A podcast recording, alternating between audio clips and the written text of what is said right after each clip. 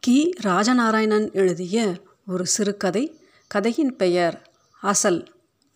ரமா தன் கதைகளுக்கு படம் போடுகிறதை விரும்புவதில்லை. என்னத்துக்கு படம்? கண்ணால் படித்து கொண்டு போகும்போதே எல்லாம் வந்து நிற்குமே எதிரே. பத்திரிகைகளிடம் வேண்டாம் என்றே சொன்னால் என்ன சொல்லி என்ன? அது ஒரு நோய் பழக்கம் ஆகிவிட்டது அதுகளுக்கு.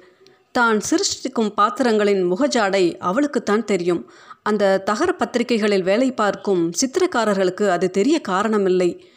தன் கதைகளுக்கு போடப்பட்டு வெளியாகும் படங்களை பார்க்கும்போது நொந்து போவாள். ஒரு வகையில் இது சிருஷ்டியை அகௌரியப்படுத்தும் செயல் என சினங்கொள்வாள். உங்கள் கதைகளுக்கு நீங்களே படம் வரைந்து அனுப்பலாமே என்று ஒரு பத்திரிகை ஆசிரியர் கேட்டிருந்ததை பார்த்து கர்மம் என்று தலையில் அடித்து கொண்டாள்.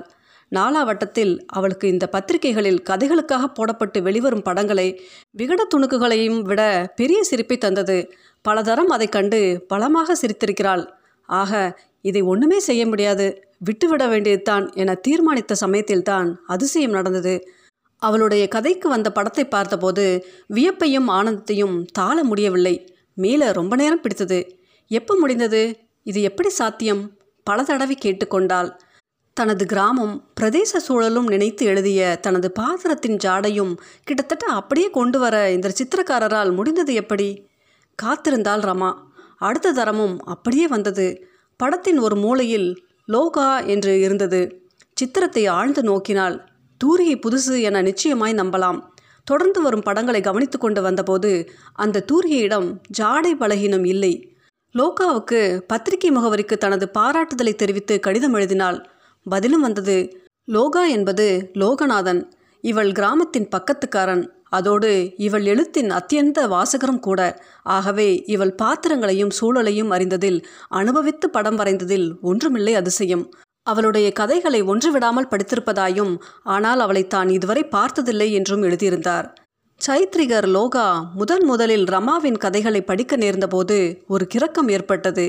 மணக்கண்ணில் ரமாவின் ஒரு உருவம் பதிந்தது. தாமதியாமல் தூரியை எடுத்து வண்ணங்களை குலைத்து அந்த உருவத்தை வரைந்து வைத்தார். அவருக்கு பின்னொரு நாள் இதேபோல் ஒரு அனுபவம் ஏற்பட்டது.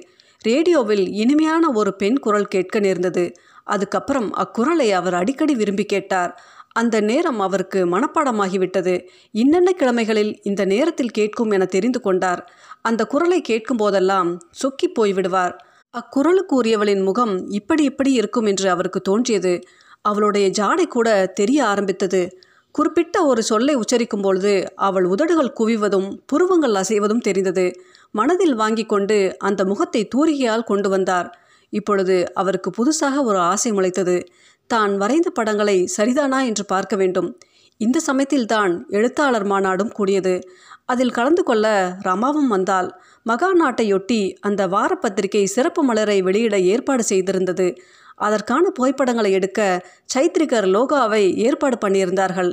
அங்கேதான் ராமாவும் லோகாவும் சந்தித்தது. லோகாவுக்கு அதிர்ச்சி காத்திருந்தது. அவருடைய லட்சிய எழுத்தாளியாக தன் மனசில் கற்பனை செய்து வைத்திருந்த அந்த உருவத்துக்கும் இந்த ராமாவுக்கும் தான் எத்தனை வேறுபாடு?